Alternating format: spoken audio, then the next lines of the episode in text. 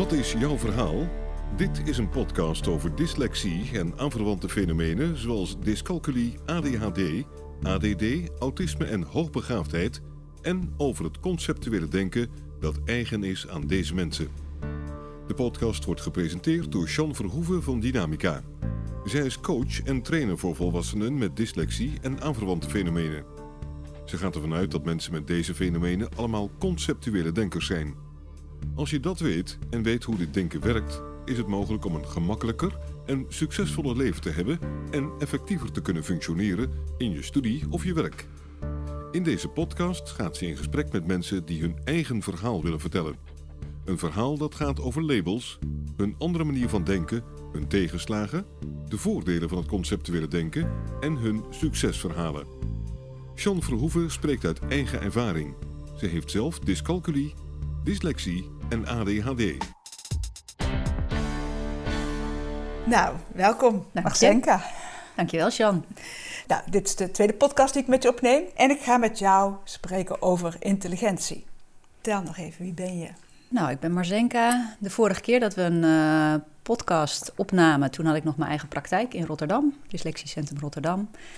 Daar ben ik mee gestopt. Eigenlijk omdat ik merkte dat ik het frustrerend vond om steeds maar onderzoeken te blijven doen en steeds dezelfde frustraties en verhalen te horen, zonder dat er echt iets verandert in het onderwijs. Dus ik heb me besloten volledig te richten op het scholen van onderwijsgevend personeel onder een nieuwe naam Dyslexie Scholing en Advies. Ja. Dus mijn speerpunt is nu het opleiden, met name van docenten in het voortgezet onderwijs. Ja, en dat vind ik heel belangrijk, heel nuttig. Ja, dus ik zie heel veel docenten van Maastricht tot Groningen. En dan hoop ik dat de Ja. kennis zich wat meer gaat verspreiden, zodat jij straks niet meer al die ellendige verhalen krijgt. En dat jij kan zeggen, nou, Ik kan met pensioen.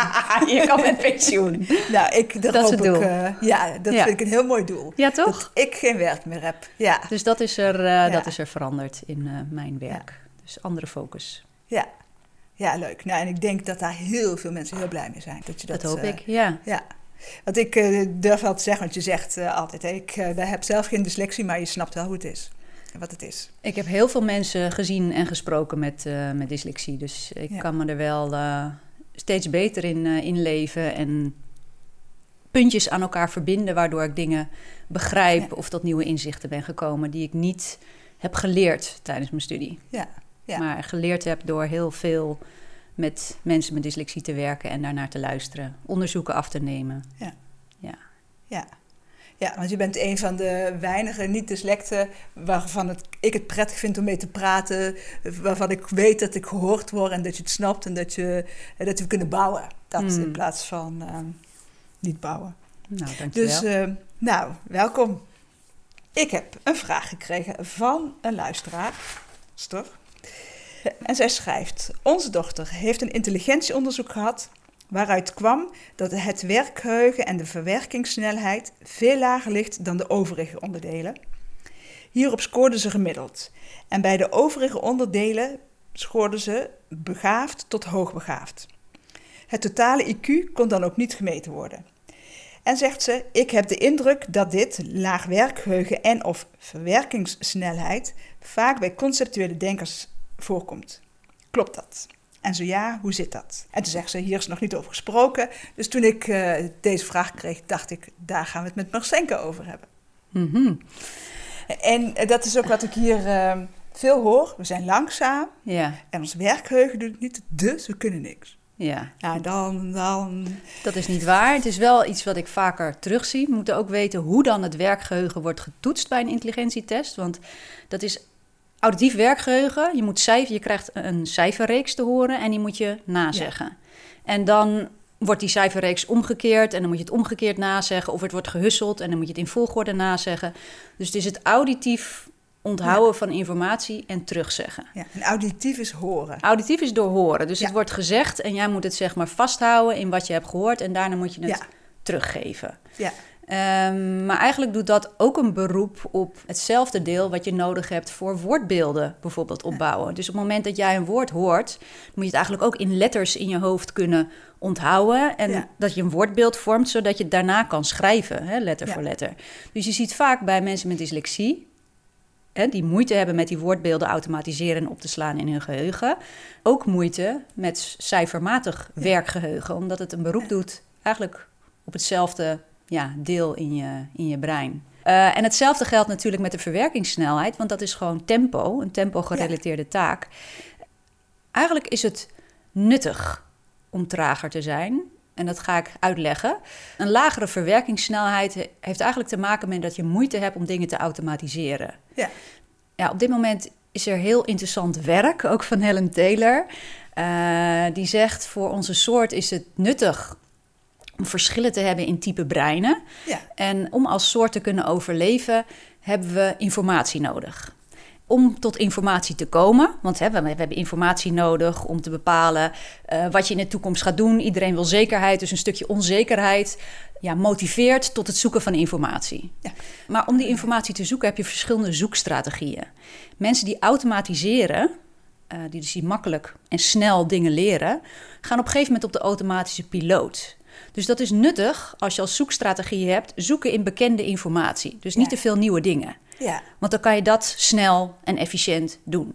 Ja. Het vlot automatiseren is niet nuttig als je nieuwe informatie wil ontwikkelen of creatieve oplossingen wil bedenken. Want dan heb je eigenlijk niet geautomatiseerd brein nodig. Ja, wauw. Dus het gaat minder automatisch, maar daardoor kan je dus wel meer een, ja, zij noemt het dan explorative search, meer een onderzoeks, Ja. Onderzoeken, zoeken naar nieuwe informatie die nog niet bekend is eigenlijk. Ja. Dan op het moment dat dingen geautomatiseerd gaan, gaan ze onbewust. Op het moment dat je moeilijk automatiseert, hou je altijd een stukje bewustzijn in dat brein. Ja. Dus dat gaat trager, maar dat maakt wel dat je makkelijker kan schakelen, snel nieuwe dingen kan zien, Ja, ook snel nieuwe dingen kan leren. Ja. Ik heb daar een leuk voorbeeld van. Leerling van mij begeleidt ook nog twee thuiszitters met dyslexie. En hij wil piloot worden, gaan vliegen in een F-16 simulator. Oh. Die man die dat deed, die was enorm onder de indruk hoe snel hij dat oppikte. Ja. Hij zei: Ik heb hier piloten gehad die eh, heel lang in een bepaald type vliegtuig vliegen. En in die simulator, het is een ander type vliegtuig, Ja. er niks van bakken. Ja. Hij had nog nooit in die simulator gezeten Ja, ja. en hij weet gelijk wat hij moet doen. Ja. Ik was al lang afgehaakt bij die instructie van de man. Ja. Ik had geen idee. Ik denk, als ik nu in dit ding moet zitten, ik zou niet weten wat ik moet doen. Ja. Die jongen gaat zitten en hij weet precies wat hij moet doen. Ja. Ja. Dat is een voorbeeld van hoe het nuttig kan zijn eigenlijk om niet die automatisme te ontwikkelen. Omdat je Ja. daardoor een stukje bewustzijn houdt, wat het dus makkelijk maakt om te schakelen en nieuwe dingen te leren. Ja. Ja, die gelijk te integreren Ja. in wat je nodig hebt om te handelen. Ja, en dat is mooi, want en dan, als we het dan over intelligentie hebben, dan is dat een bepaalde intelligentie dat hij dat ziet, ruikt, proeft, voelt. Weet. Ja. Ja. Ja, En dat betekent niet dat elke, niet elke dyslect dat kan, want Nee. eh, we zijn allemaal verschillend. Lijndenkers, beelddenkers, zoals wij dat noemen, conceptueel denkers. We zijn allemaal verschillend. We hebben allemaal onze eigen kwaliteiten. Maar dat je, ja, hoe, hoe mooi is het om dan te zien hoe intelligent daarop iemand is. Terwijl Ja. hij niet door het schoolsysteem komt, niet in de klas kan zitten. Blijkbaar, want dan zit hij niet thuis. Dat hij daar zo moeite mee heeft. Ja, Ja, dus het is interessant eigenlijk om te kijken op het moment dat je een onderzoek doet, ook als onderzoeker, dus ook voor mijn vakgenoten, als je een dyslexieonderzoek en kinderen zwak scoren op werkgeheugen en verwerkingssnelheid, of daar aan de andere kant die kwaliteit bij past van die ehm, ja, onderzoeksstrategie, of het snel, flexibel Ja. kunnen schakelen, nieuwe dingen leren, creatieve Ja. oplossingen kunnen bedenken. Dus om te kijken, is dat dan eigenlijk altijd de keerzijde? Dus kun je die kwaliteit ook in je onderzoek daar eigenlijk altijd aan koppelen of daar alert op zijn. ja, ja, ja mooi. En die Helen die je aanhaalt, dat is een... Kan je nog iets meer zeggen over haar? Helen Taylor, zij, ja, zij is een onderzoeker die op dit moment interessant onderzoek heeft gedaan. Ik weet niet precies haar achtergrond, moet ik heel eerlijk zeggen. Uh, maar zij heeft twee interessante artikelen gepubliceerd die eigenlijk een nieuw conceptueel kader, dus een theoretisch kader, geven voor waarom het dyslectisch brein nuttig is. Ja, Voor ons Ja. als mens om Ja. te evolueren als soort. ja, En dat is interessant. Dus zij noemt het complementary cognition. Dus eh, dat we allemaal complementaire cognities of breinen hebben die we nodig hebben als soort om verder te kunnen evolueren. Ja. En dat het eigenlijk niet nuttig is om allemaal dezelfde type breinen te hebben en allemaal generalisten te hebben. Om op een gegeven moment stopt ja, de mogelijkheid van het verder ontwikkelen van je brein. Dus dan kan je als soort niet verder groeien. Dus dan, ja, dan moet je wel. De enige manier is specialiseren. Ja. Maar hoe meer je specialiseert, hoe meer samenwerking nodig is. Ja. En dat is ook wat nu mist in het onderwijs. Dus hoe zorg je ervoor dat je meer die samenwerking stimuleert, zodat iedereen ja, in zijn unieke talenten eigenlijk verder kan komen dan als individu alleen? Ja, ja. En even voor degene die nou denken van... oh, ik wil dat eh, artikel, ik wil dat artikel. Uh, Gertrude heeft eh, ondertussen gezorgd dat het op de website staat. Ah ja. Eh, ehm, wat maakt nou dat zo iemand dat gaat onderzoeken? Weet, weet je dat toevallig? Het is hoe ik op haar werk ben gekomen, is eigenlijk door een dyslectische student. Ja. Dus eh, ik werkte met een dyslectische student op de Erasmus Universiteit die geneeskunde studeerde. En dus tegen allerlei onbegrip aanliep op eh, de Erasmus Universiteit. Zij heeft toen een voorstel geschreven voor het ontwikkelen van een e-learning eh, voor docenten op de Erasmus Universiteit om meer begrip voor dyslexie te kweken. ja. Zij kwam op het werk van Helen Taylor. Ja. Dat verwerkt in haar e-learning. Heeft een prijs gewonnen en een beurs gekregen om die e-learning verder te ontwikkelen. Ja, via haar, ze had mij opgezocht om wat feedback te krijgen op die eh, e-learning. Via haar ben ik bekend geworden met het werk van Helen Taylor. Ja. Ja. ja. Dus ik denk dat het met name voor mensen met dyslexie zelf nuttig is om een nieuw of ander theoretisch kader ernaast te hebben. Wat ook wetenschappelijk ja, gegrond is. ja. Niet dat er wordt gezegd, oh ja, weet je, want heel veel onderzoek naar kwaliteiten van dyslexie zijn natuurlijk gebaseerd op ervaringsverhalen of mensen die succesvol zijn met dyslexie. En van daaruit gekeken, oké, wat verbindt al die mensen dan met elkaar? ja. Maar zonder dat er echt ja, een verklaringsmodel aan ten grondslag ligt. En dat is interessant en nieuw aan dit werk van Helen Taylor. Ja, ja. Het is altijd fijn als wetenschappers het eh, oppakken zoals Zeker. het eh, Zeker. echt beetpakken. Ja, het geeft Ja. dat er ook binnen de wetenschap een breder perspectief ontstaat op dyslexie. En nog steeds is het fonologisch het deficitmodel. Dat is een heel moeilijk woord, maar eh, onder wetenschappers het dominante model. Dus dat wil zeggen dat ze dyslexie kunnen verklaren door bepaalde tekorten, ik noem het maar even zo, in het brein, die je kan vaststellen met cognitieve taken. Ja, en dat je dus moeite hebt. Eigenlijk komt het erop neer dat je moeite hebt met het vasthouden van, die- en automatiseren van die woordbeelden. Ja. Hè, waardoor Ja. je minder vlot leest en minder eh, ja, goed terug kan vallen op die woordbeelden bij het spellen. Ja, En dat is nog steeds een dominant eh, model, dat dat de belangrijkste verklaring is. Maar dat brengt je niet zoveel. nee. Ja, je Nee. snapt misschien waar het vandaan komt, maar het geeft je niet aan van, ja, oké, maar hoe kom ik nu verder? Hè, met mijn dyslexie. Het eerste wat ik dan ook weer denk is van... eh, wat ik merk met dat snellezen wat ik hier doe... is we hoeven niet te kunnen spellen om te kunnen lezen. Nee, Ja. klopt. Ja, en een boek lezen is veel leuker dan een boek spellen. Ja, nee, zeker. Een podcast over eh, de executieve functies. Ja, Daar ben ik al twintig jaar mee aan het stoeien. Wat is dat nou? En nou snap ik eindelijk hoe het zit. ja, En, ehm, en dat is ook zo. Eentje ervan is dat je weet wat je net gezegd hebt en dat je weet wat je zo meteen gaat zeggen. En ik weet echt niet meer waar we het net over hebben gehad. Ik, Nee. bedoel, ik weet het, want ik was erbij, maar ik kan het niet herhalen. En ik weet ook nog niet welke vraag ik jou zou gaan stellen. nee. Dus dat is, maar dan wordt het er opgehangen aan. En als je dat niet kan, ja, dan kan je een hele hoop dingen niet. Nee. En dat is wat het school vraagt van je. Dat je dingen voorbereidt en dat het er dan uit je mond komt zoals je het voorbereid hebt. Ja. Dus het vasthouden van informatie, Ja. terugkijken, vooruitkijken, plannen. Ja. Ja. En tegelijkertijd kom je wel als klanten en dan zeg ik, oh, toen en toen eh, zei je dit en dit. Hè? Weet je dat nog van mij? Ja. Ik zeg ja. Ik zeg, want je zat daar en je zat eh, zus en je had die kleren aan en die zat erbij en die zei dit en toen zei hij dat. Ja. Oh. Dus ik, mijn geheugen Ja. werkt uitstekend. Ja. Ja, vraag me niet om het te spellen en vraag me niet om precies te zeggen. Nou ja, eigenlijk kan ik dan precies zeggen wat iemand gezegd heeft, d- drie dagen later. Ja, en dan Ja, heb je of- dus sensorische informatie gebruikt. Dus je hebt visuele informatie gebruikt, Ja, de context, eh, het gevoel, het- Ja. wat je gedaan hebt. En in zo'n intelligentieonderzoek wordt natuurlijk ja, alles uit de context gehaald. Dus je moet gewoon cijfers onthouden, soms plaatjes onthouden. eh. Dat is allemaal uit, uit context. En je ziet dat veel mensen met dyslexie eh, beter dingen onthouden vanuit de context. Dus ik heb ook een leuk voorbeeld van een student die eh, bij mij was geweest voor een, eh, een dyslexieonderzoek. En die scoorde laag op haar intelligentieonderzoek. Dus zij ehm, zat op een eh, IQ-score van tussen de 70 en de 80. Dus ja, moeilijk lerend, zeg maar, Ja, zoals we zouden ja. zeggen. Ja. Zij was later naar Nederland gekomen, dus ze heeft geen Nederlandse achtergrond. En is toen op het MBO niveau 1 ingestroomd en niveau 2, 3, 4. En nu zit ze op het HBO en doet ze verpleegkunde. En eh, alleen loopt ze in het onderwijs dus wel tegen bepaalde tentamenvormen Ja. aan die schriftelijk zijn. Terwijl zij eigenlijk door de route die zij heeft afgelegd en alle praktijkervaring die Ja. ze in al die jaren heeft opgedaan, dingen conceptueel en qua begrip Ja. heel goed kan begrijpen, Ja. kan uitleggen. Dus alles wat ging over mondeling of wat ze heeft kunnen afronden met presentaties, wat ze heeft Ja. kunnen afronden door praktijktoetsen, heeft ze allemaal gehaald. Ja.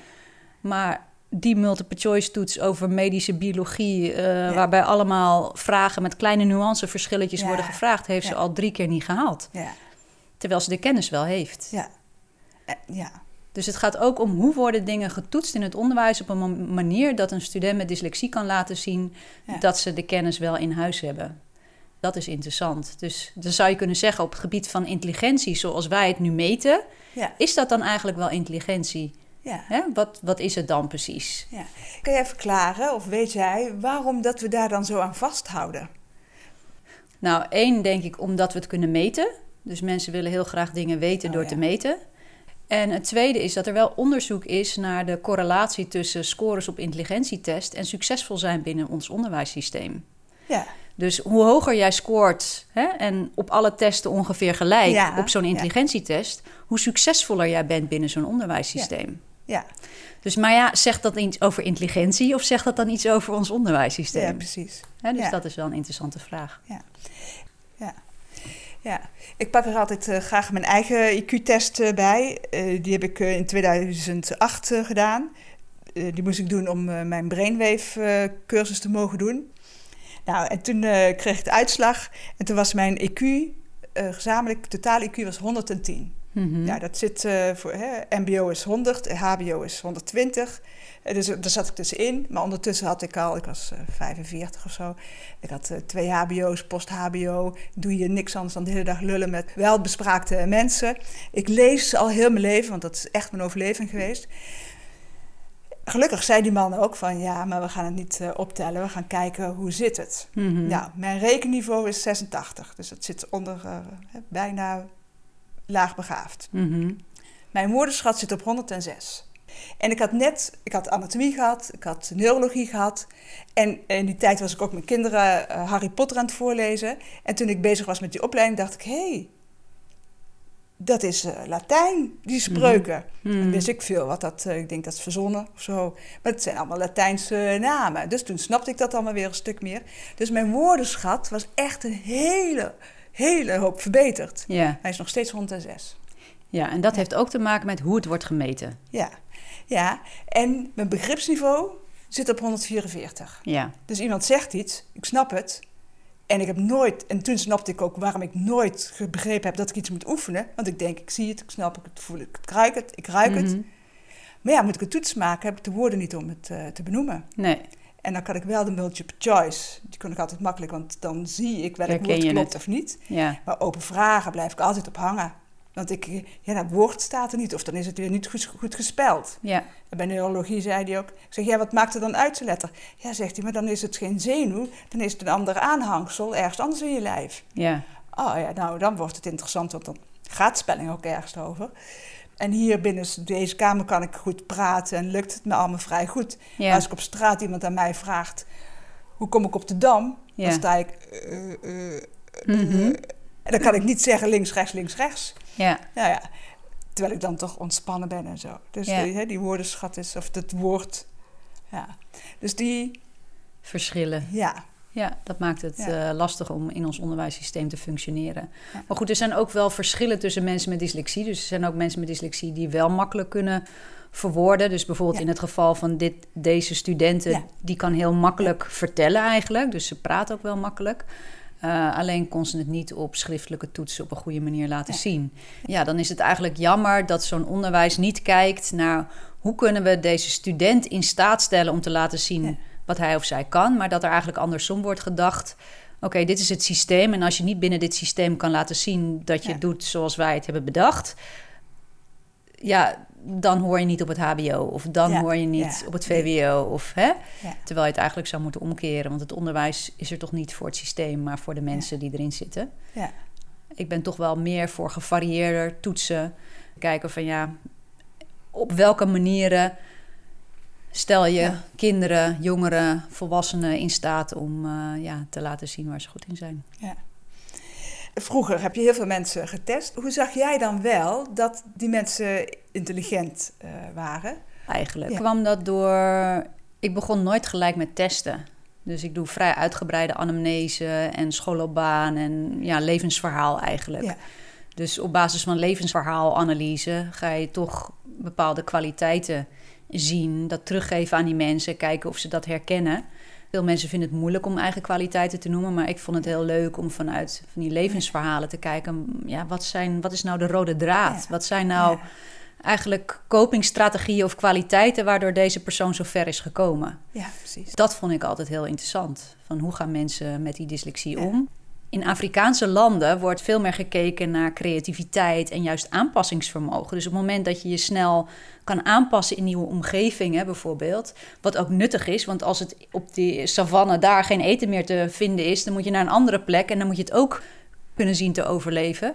Dus dat veel meer die kwaliteiten van het dyslectisch brein gewaardeerd worden. Eh, veel meer dan in ons systeem, waar het veel meer gaat om het automatiseren van kennis en vaardigheden, zodat dat dingen efficiënter en nog efficiënter en sneller en sneller eh, verwerkt kunnen worden. Terwijl dat is maar één kant van wat nuttig is. Die andere kant is net zo belangrijk. Eh, dus ja, wat is intelligentie? Je zou kunnen zeggen, intelligentie is je snel kunnen aanpassen in nieuwe omgevingen en creatief tot nieuwe oplossingen komen.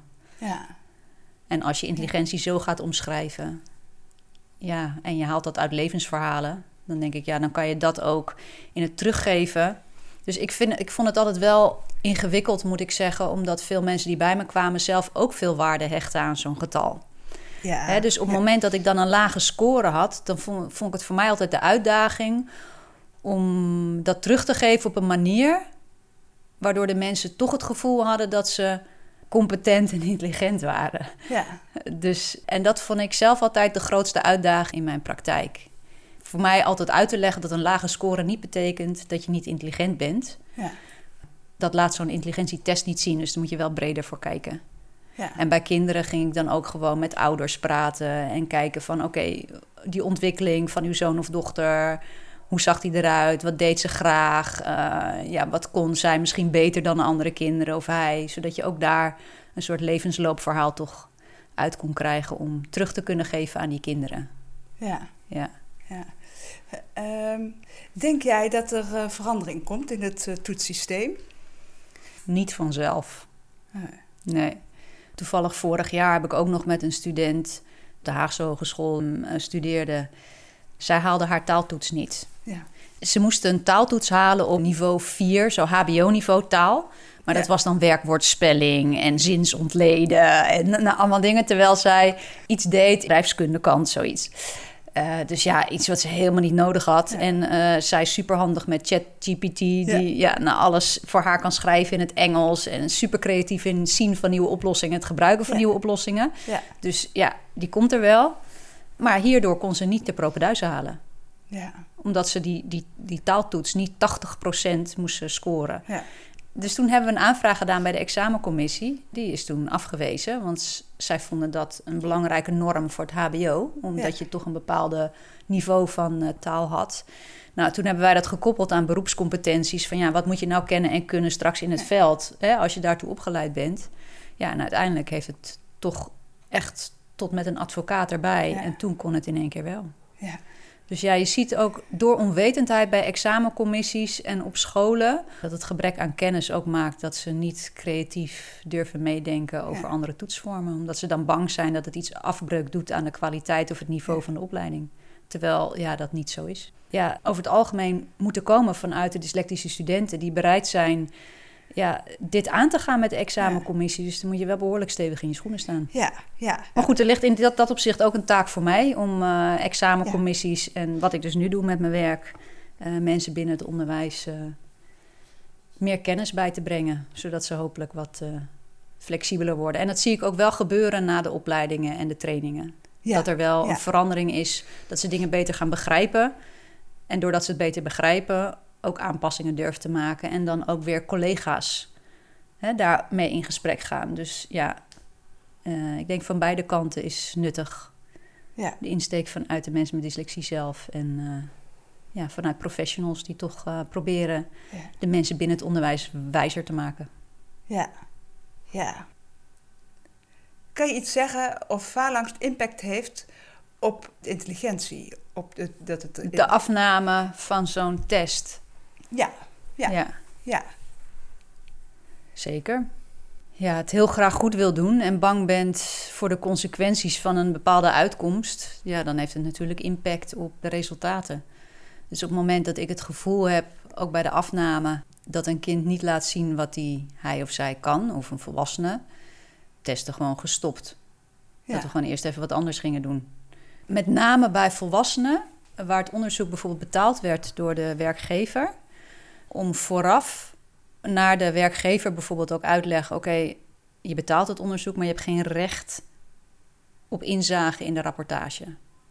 ja, Dus, hè, want dat valt Ja. onder privacy. ja, ja, precies. Dus je kan het wel betalen zodat jouw werknemer beter inzicht krijgt, maar je hebt op geen enkele manier recht op inzage in Ja. dat rapport. Ja. Dus ook de geruststelling voor zo'n werknemer dat op het moment dat er iets uitkwam wat negatieve consequenties zou kunnen hebben voor die werknemer, Ja, dat dat niet zomaar werd teruggekoppeld aan een eh, werkgever. Ja. ja, ja. En zag je dan ook verschil als dat uitgesproken was in eh testen? Jawel, Ja. jawel. En waar zie je dat dan aan? Nou, in de ontspanning, je voelt dat gewoon in hoe iemand tegenover je zit. Niet een test af te gaan nemen terwijl iemand eh, ja, gestrest is of heel bang is om dingen fout te doen. Ja, dan werkt, dan, dan zitten de, al die belemmerende gedachten in dat werkgeheugen en dan is er geen plek meer voor andere dingen in dat werkgeheugen. Oh, dat is interessant wat je zegt. Dus in, dan zeg je daarmee ook dat het werkgeheugen. Ik merk hoe meer ik weet wie ik ben, hoe meer ik snap hoe mijn brein werkt, hoe meer ik kan accepteren dat ik oké ben zoals ik ben, hoe meer ontspannen ik raak Ja. en hoe, meer, hoe gemakkelijker ik mijn woorden kan vinden, Ja, hoe gemakkelijker ik woorden kan schrijven, hoe gemakkelijker Zeker. ik überhaupt schrijf, hoe gemakkelijker ik me uitdruk.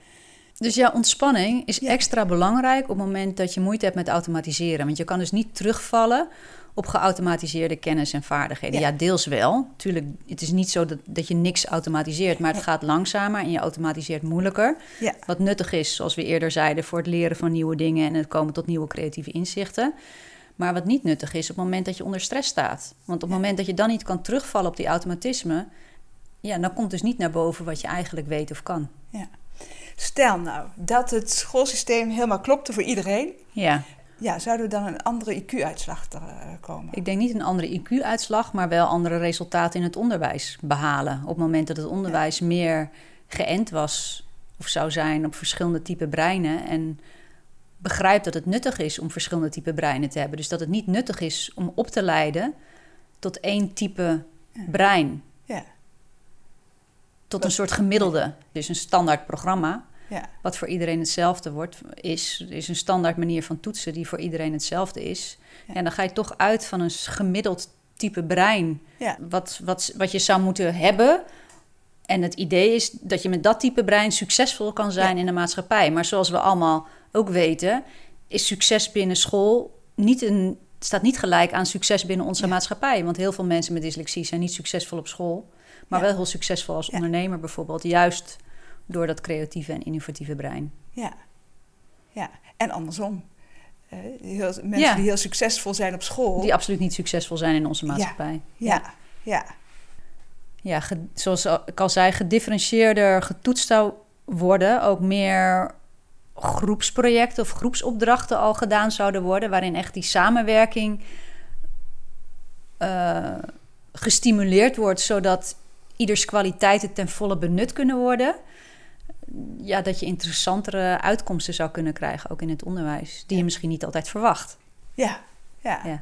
ja. Maar ja, dan is het niet meer voorspelbaar en dan is het niet meer meetbaar en dan is het niet meer te objectiveren of te standaardiseren. Ja, het is een soort, Ja. soort loopje waar we in zitten. Hè? Het houdt elkaar allemaal in stand. Ja, ja, ja.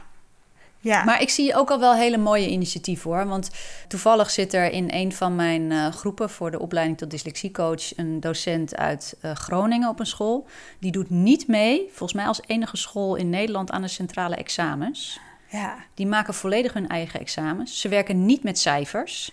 Ze werken niet met niveaus. Dus kinderen mogen. Ja, ja ze werken wel met niveaus, maar kinderen zijn fluïde. Dus op het moment dat ze aardrijkskunde kunnen, kunnen op VWO-niveau, doen ze dat op VWO-niveau en doen ze dat op een ander niveau.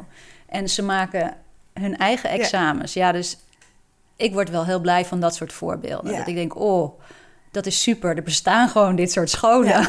En ik weet niet hoe ze het voor elkaar hebben gekregen, maar ze hebben dus ook bij de inspectie voor elkaar gekregen dat ze dus niet hoeven deel te nemen met het centraal examen.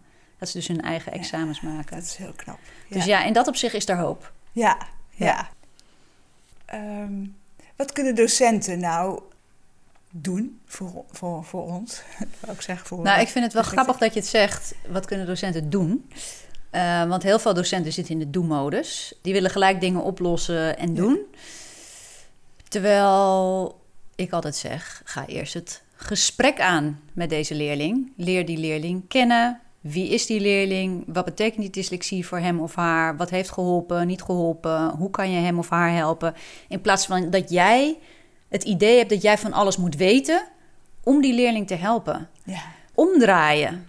Ja. En dat vinden docenten heel moeilijk. Dus in de gesprekstechnieken die we oefenen, zeg maar, in de, in de opleiding, vinden ze het heel moeilijk om niet gelijk met een bepaalde oplossing te komen. Dus als een leerling zegt dyslexie, dat zij kunnen zeggen: Hier, je hebt dit programma, dit kan je doen en dan eh, is jouw dyslexie opgelost, naar hun idee. Hè?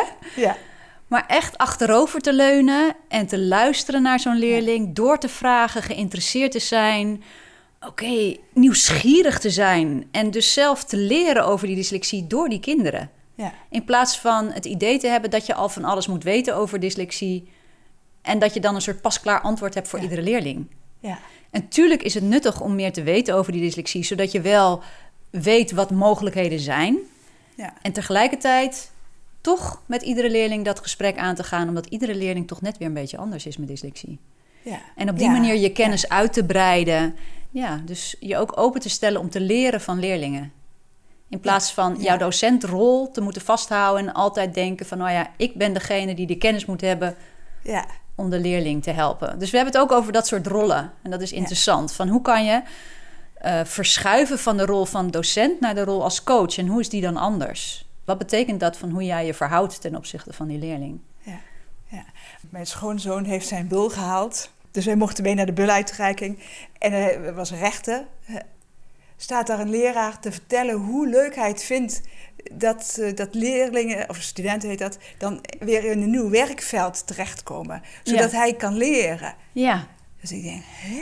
Ik Ja. zit hier rechten, toch? Rechten. Als ik bij psychologie zit, hè, nou, mijn dochter die heeft psychologie gedaan. En nou, dat is daar allemaal zo strak. En volgens mij leren ze daar überhaupt niet van mensen. Daar waar ik verwacht dat we leren van elkaar, gebeurt het niet. En daar waar ik denk, hè, dan gaat het over regels en eh, wetten. Daar is in één keer die flexibiliteit. ja, Dat vond ik zo opmerkelijk.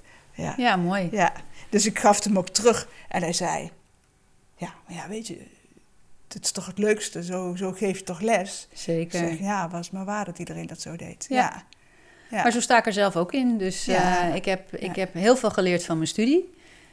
En ik heb heel veel geleerd van de mensen met dyslexie zelf. Dus, eh, maar ook van de docenten. Dus ik vind het ook heel nuttig om met alle partijen eigenlijk in gesprek te gaan. Zodat je ehm, ja, alles met elkaar kan verbinden. Dat je, En dat mensen uiteindelijk samenkomen.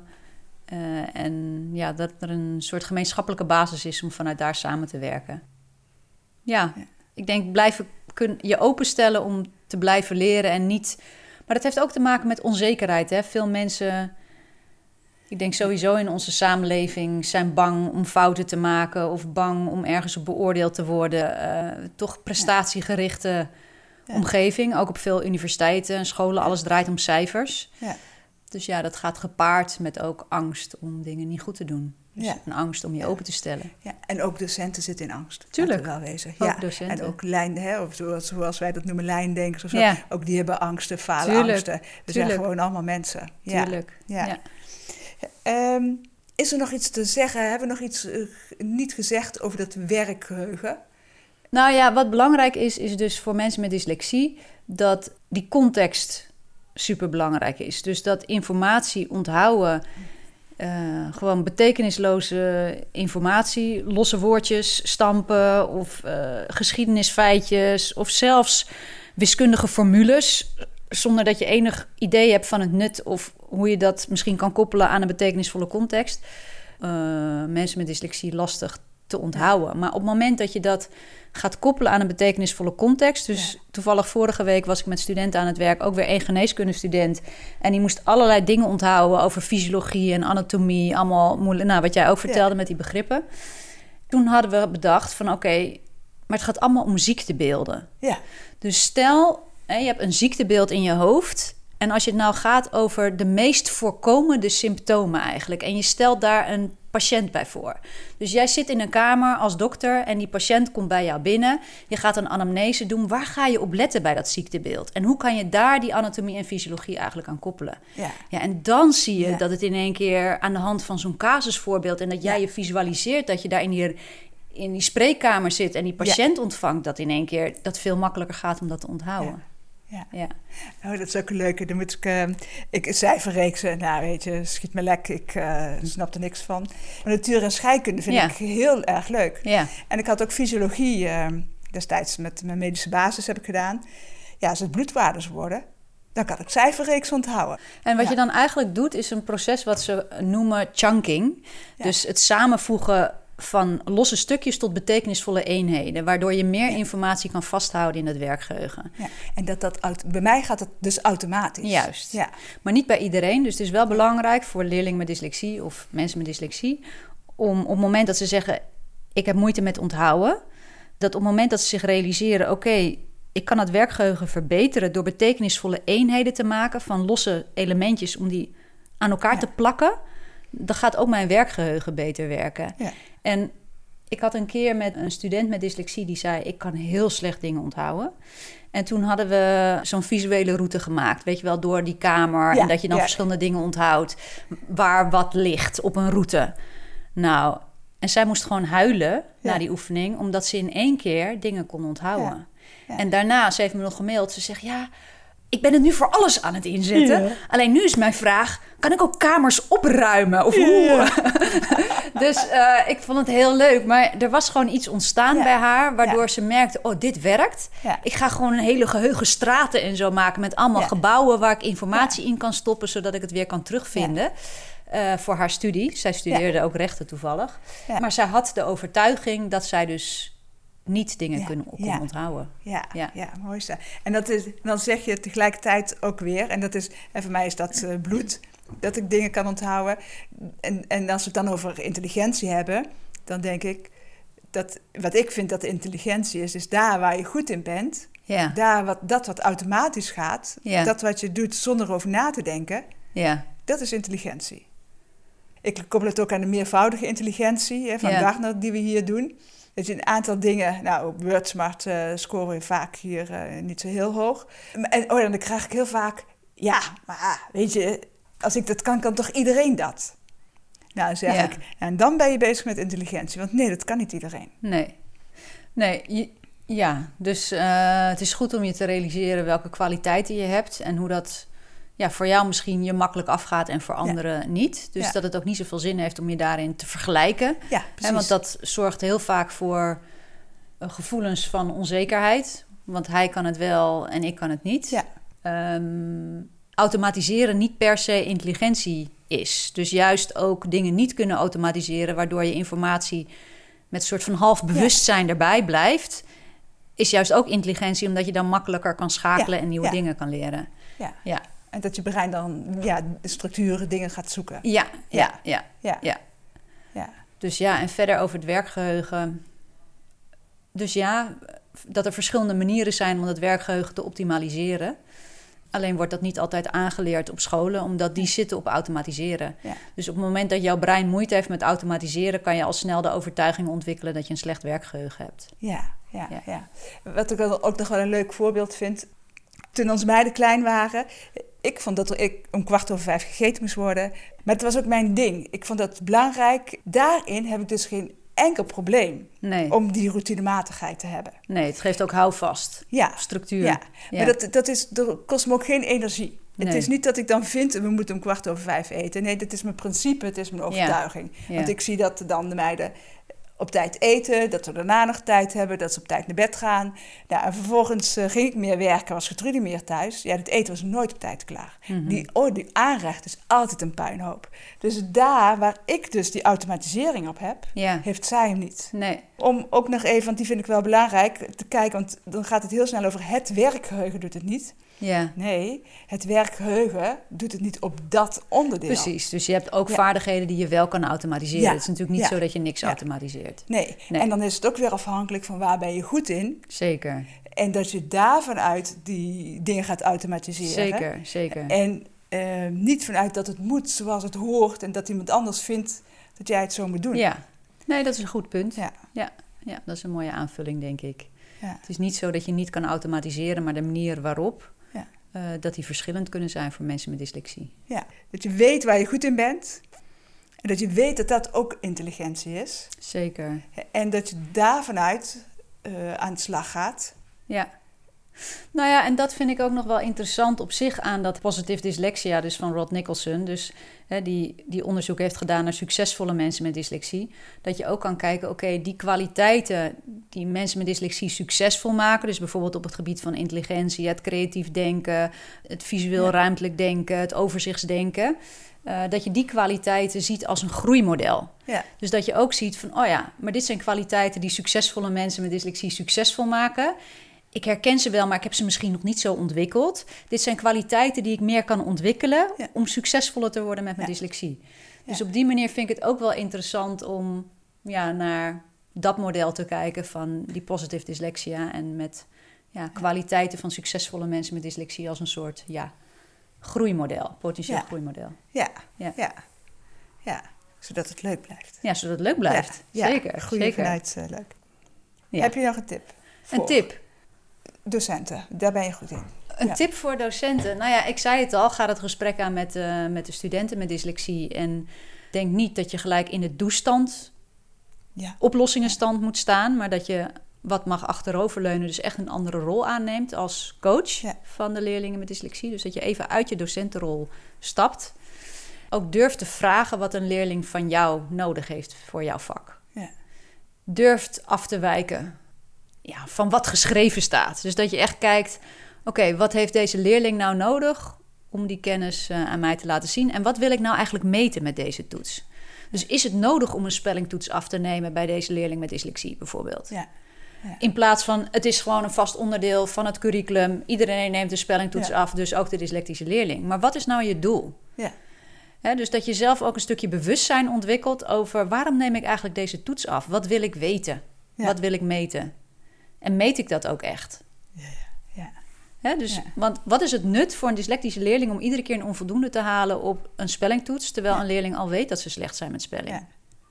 Kijk, ik had in de opleiding wel één docent die zei: Ja, nou, ik wil weten waar die, le- Ja. die leerling staat met spelling, zodat ik die leerling beter kan begeleiden. Ja. Ik zeg: Nou, Dat is dan goed. is het goed. Dat is goed. Ja. Ja, maar niet om iemand erop af te rekenen. Nee, precies. Ja. Ja. Heb ik nog iets niet gevraagd wat jij echt nog heel graag wil vertellen? Ik denk dat het belangrijkste wel gezegd is. Ik denk het meest interessante vind ik toch dat op het moment dat je zwak scoort op een onderdeel, zoals we het net hadden over het werkgeheugen, dat het dus ook een signaal kan zijn voor een kracht aan de andere kant. Dus de andere Ja. kant van de medaille. Ook die zeker om blijven draaien bij ieder ding waarvan je zelf denkt van dit is een tekort. Ja. Of hier ben ik niet goed in. Ja. Dat is een signaal voor een potentieel nog niet geziene kwaliteit. Ja, ja. Nou, dat vind ik een hele mooie afsluiting. Dankjewel, Marcenka. Graag gedaan, Sean. En voor de mensen die jou willen bereiken, ook jij staat op onze website. Dank je. Wil je reageren op deze podcast of heb je vragen? Stuur dan een mail naar podcast.dynamica.nl. De reacties zullen worden meegenomen in volgende podcasts. John Verhoeven geeft coaching, workshops en trainingen. Wil je meer informatie? Kijk dan op www.werkendyslexie.nl of www.geniaaloprechts.nl of bel 020 639 1099 020 639 1099. Jean Verhoeven heeft twee boeken geschreven over dyslexie: Slimmer dan je baas en Dyslexie, Stoornis of Intelligentie. Deze boeken zijn te koop in elke boekhandel. Stuur de podcast door naar iedereen waarvan je vindt dat ze meer zouden moeten weten over dyslexie, ADHD, ADD, dyslexie, dyscalculie, autisme en hoogbegaafdheid en het conceptuele denken. Deze podcast is gemaakt in samenwerking met Marcel de Hoog van Storytelling Media. Hij verzorgt de technische, redactionele en morele ondersteuning. Tot de volgende aflevering.